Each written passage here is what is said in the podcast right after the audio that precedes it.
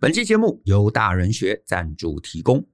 如果你常常觉得一天时间不够用，该做的事情总是做不完，那么你可能是在时间管理上出了问题。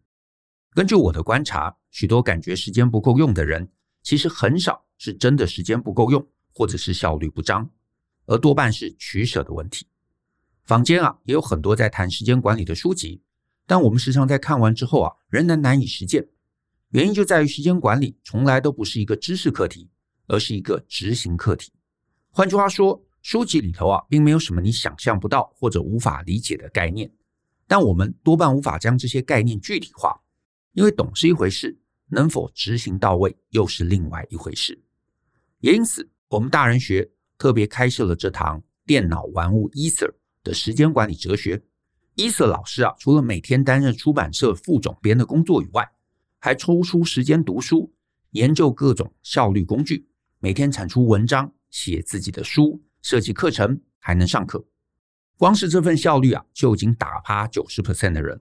更可怕的地方在于呢，他的这份效率啊，不是牺牲人生，他一样陪小孩长大，一样常常旅行，一样看小说电视，而且一样打电动。换句话说，只要你能理解，并照着他这十年整合出来的方法过活，你很可能也能变成像他一样成功。这堂课其实不是要讲什么重要不重要、紧急不紧急这种老生常谈。反而更像是 Ether 这么多年做生活优化之后的人生哲学，所以我非常非常建议大家来参加这堂课，从整体人生的规划来展开，谈到计划，谈到待办，谈到行事力等等的议题，让你不是只得到一个概念，而是获得真正有效的方法，让你把知识落实，人生就会变得大不相同。或许等十年之后，你再回头来看这堂课啊，可能会是所有转变中。最关键的那个起点，欢迎点击节目下方的资讯栏来观看这堂课更多的介绍。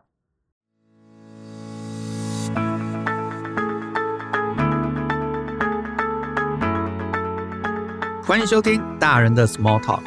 这是大人学的线上广播节目，我是舅张国阳。大人学啊是个分享成为成熟大人必备学问的知识平台，我们长期分享职业发展、人际沟通。个人成长、商业管理以及两性关系等等的人生议题，那欢迎大家可以多多关注。那此外啊，如果你喜欢我们的内容，也欢迎呢，你可以留言分享你觉得很棒的地方。那当然也欢迎你呢分享给其他的亲朋好友。那在今天的节目中啊，我呢又要来回答一封读者的提问。那在这边我也再次提一下啊，就是如果你有任何问题啊，想要跟我们讨论或者想要跟我们提问的话。都欢迎呢，你寄信到 podcast at ftpm 点 com 点 tw 这个 email 信箱。那你的题目呢，如果呢它的长度啊，大概是我们在十五分钟到三十分钟之内呢可以回答啊，可以充分讨论的，那我们呢就会尽量抽空来回答。那今天呢选到的这位呃听众朋友，他署名呢啊，他其实他其实也没有特别署名啦。那我呢就从他的这个名字中呢，我就大概叫他小卢好了，好叫他小卢。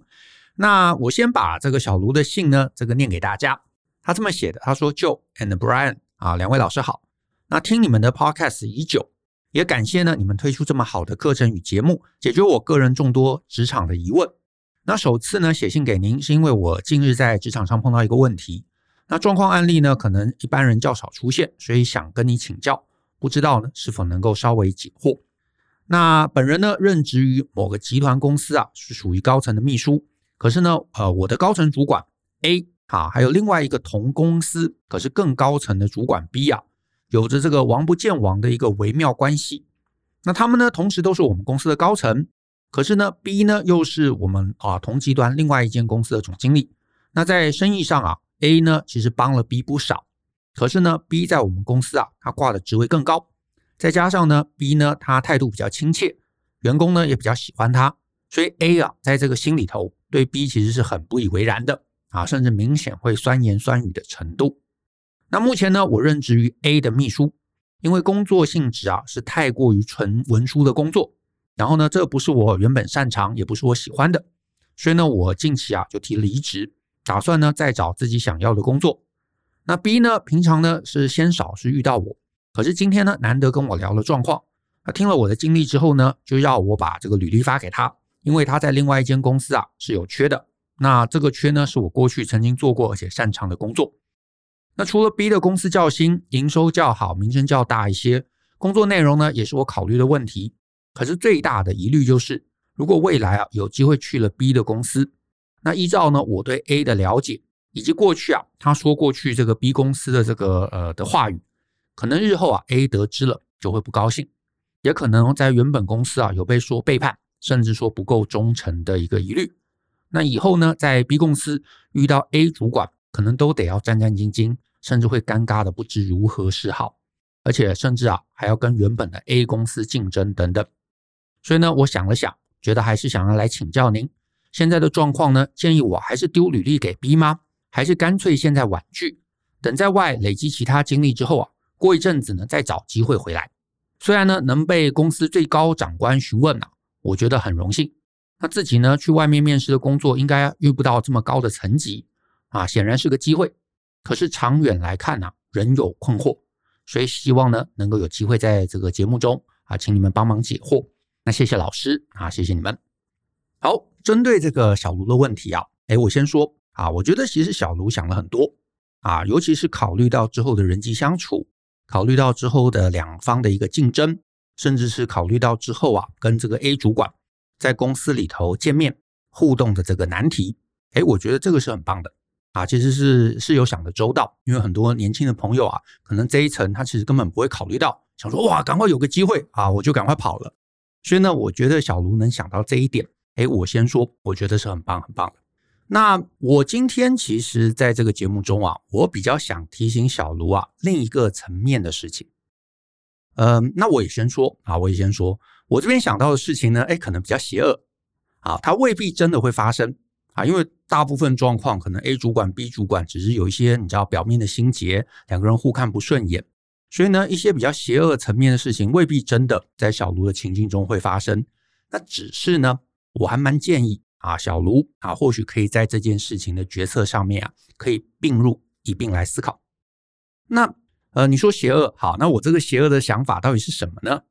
是这样，就是我自己在考虑这个问题的时候。我其实还会多考虑一个层面的问题，就是呢，到底目前啊，这个 B 主管他是真的认同我的能力，所以呢，他要给我一个很适合的缺，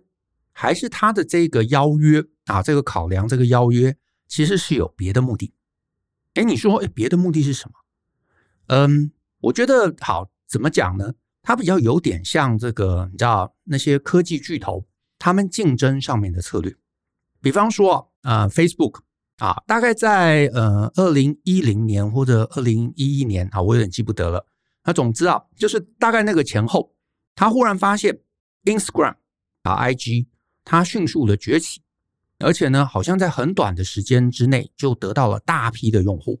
好，这个崛起，他就觉得哇，这样子，你知道，忽然有这样的一个你知道贴照片的社交平台，然后呢，呃，很多人就就转了去嘛。所以呢，这个崛起威胁到自己在这个社交平台上面的一个领先地位。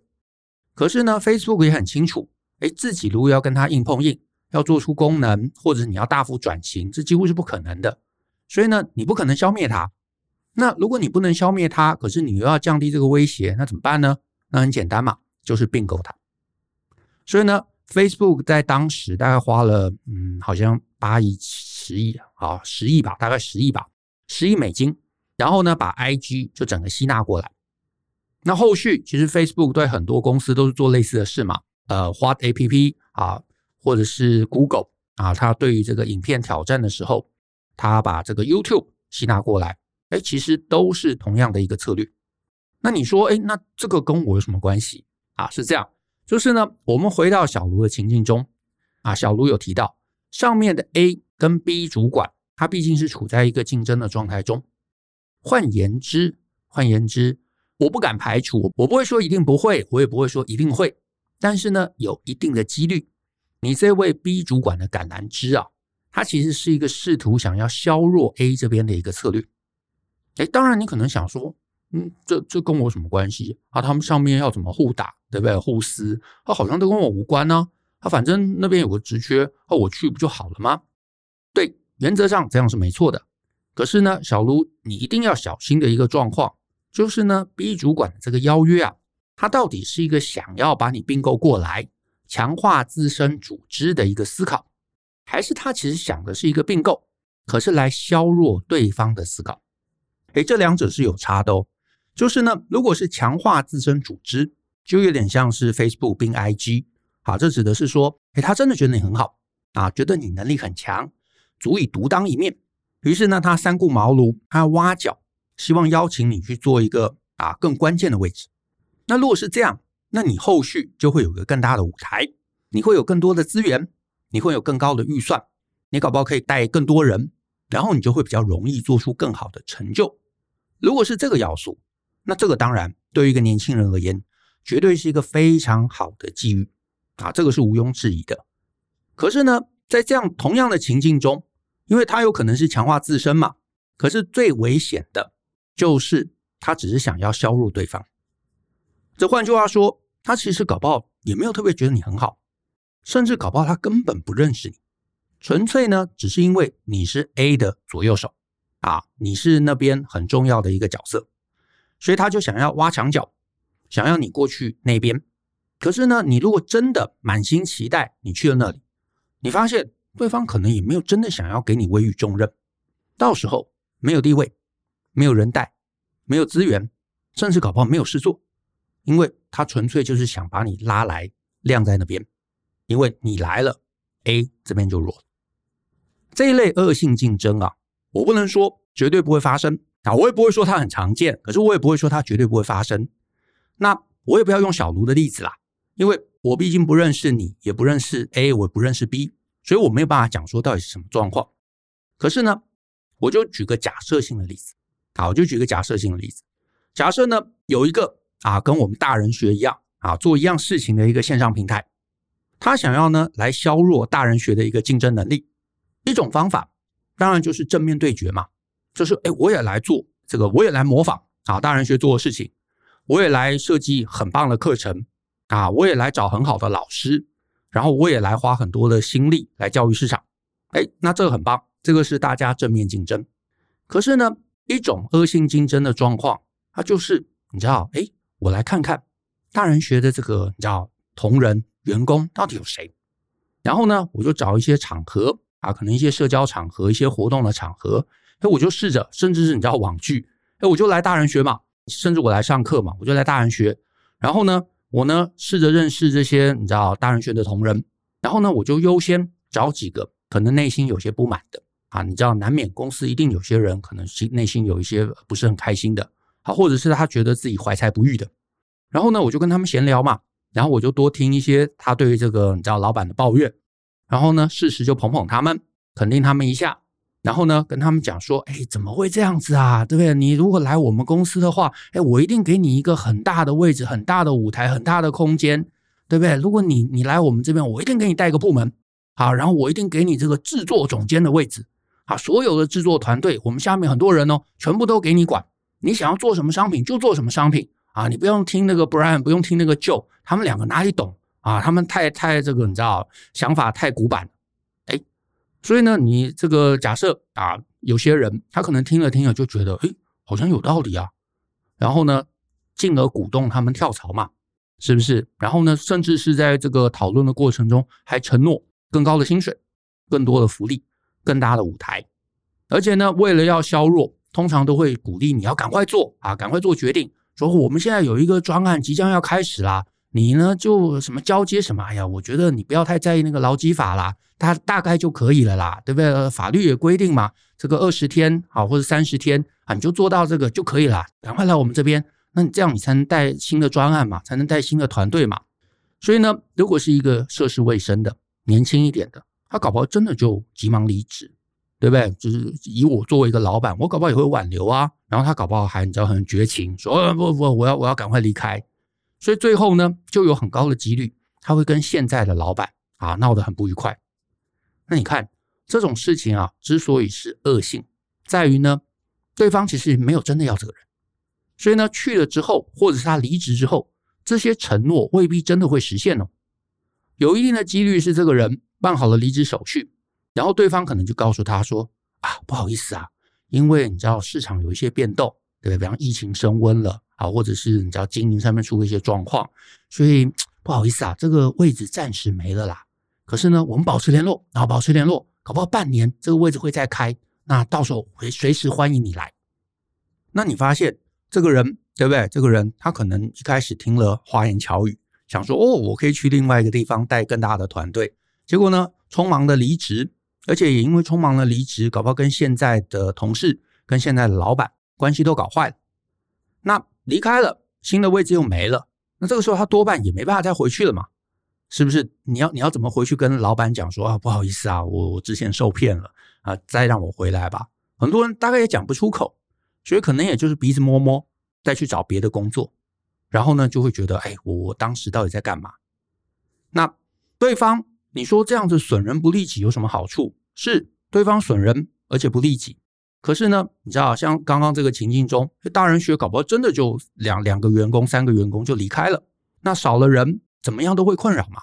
甚至是工作进度会受到影响，甚至有些东西交接不顺会有断层，怎么样都会受到影响。